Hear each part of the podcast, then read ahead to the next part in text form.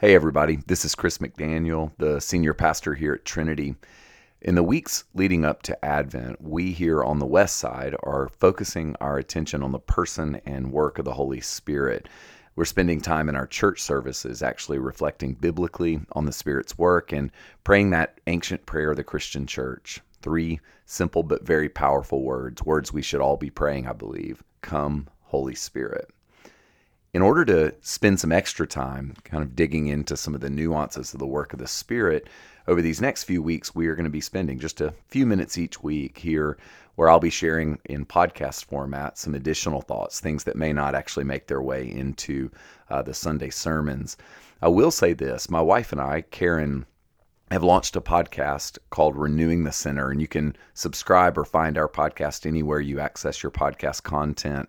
And early in that podcast, we actually did a deep dive on the person and work of the Spirit. So if you hear something here that piques your interest or uh, something that you think, gosh, I'd, I'd like to dig a little deeper, uh, feel free to go check out our podcast. I think we did over seven episodes actually on the person and work of the Holy Spirit.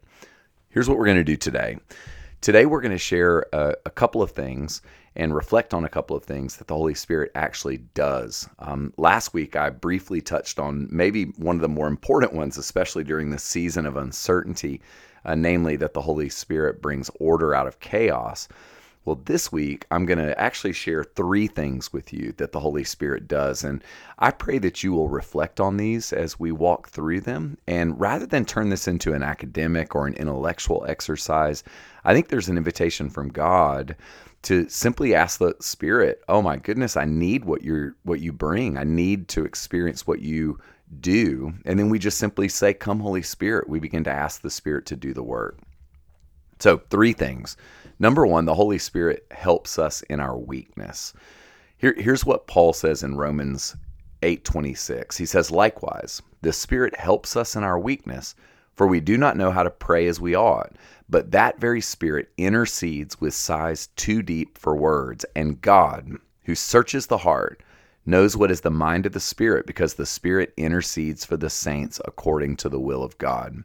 Y'all, when we don't know what to pray or we don't know what to do next, the Holy Spirit helps us.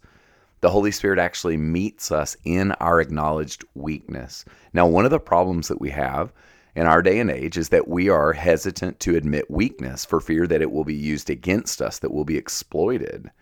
Well, here we see a clear invitation for Christians like you and me to admit and acknowledge our weakness, first to God and then to ourselves and then to some trusted other people.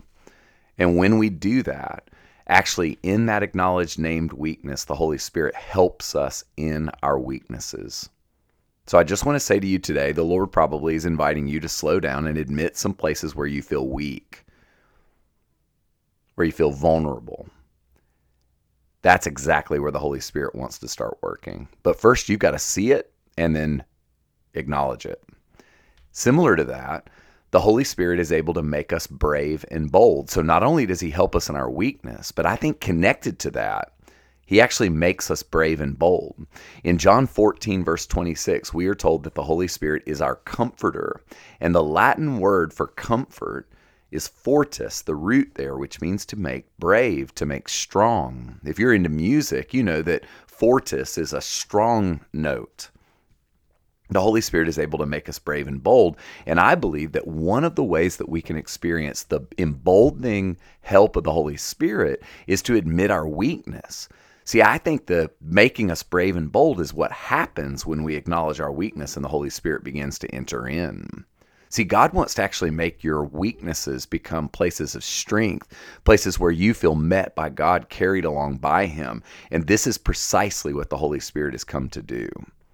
When he's come to comfort you, comfort doesn't just mean wrap you up in a cozy blanket. Comfort means to make you strong, to make you brave. And in my mind, I, I think of that moment where um, Aslan breathes on one of the kids in the Chronicles of Narnia and says, You have listened to fear, and now I'm going to make you brave again. The Holy Spirit has come to make us brave.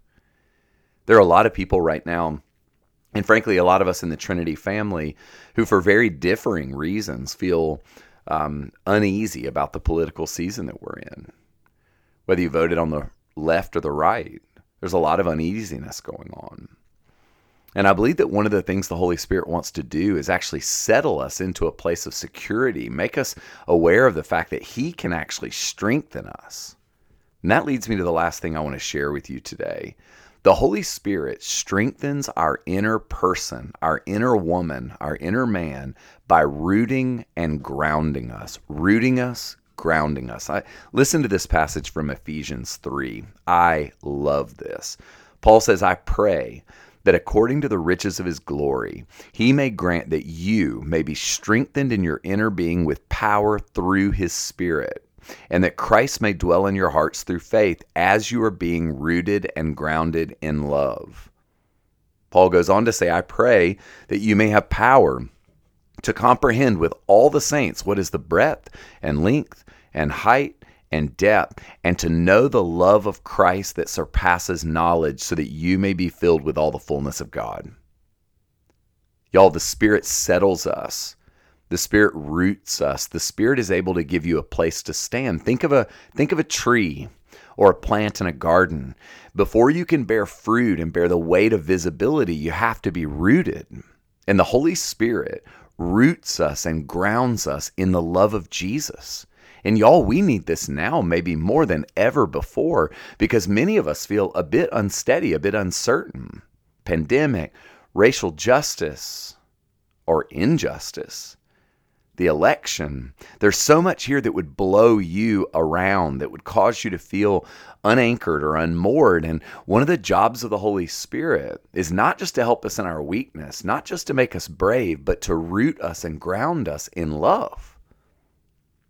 There needs to be more to your life that is invisible, hidden, than is visible.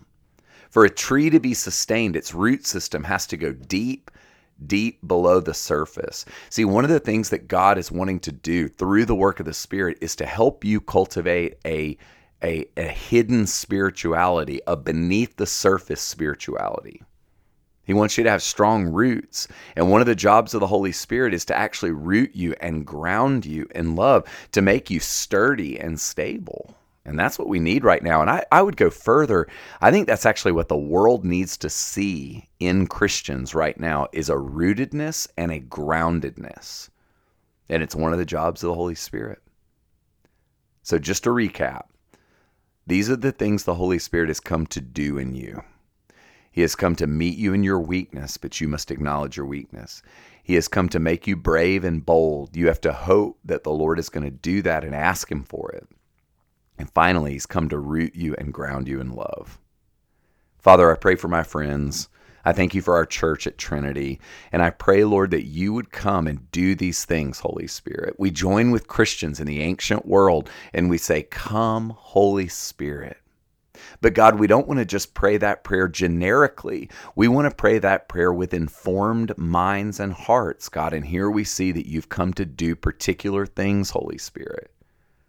So, with those things in our minds, we say, Come, come and do your work. In Jesus' name, amen. God bless you guys. I will see you next week.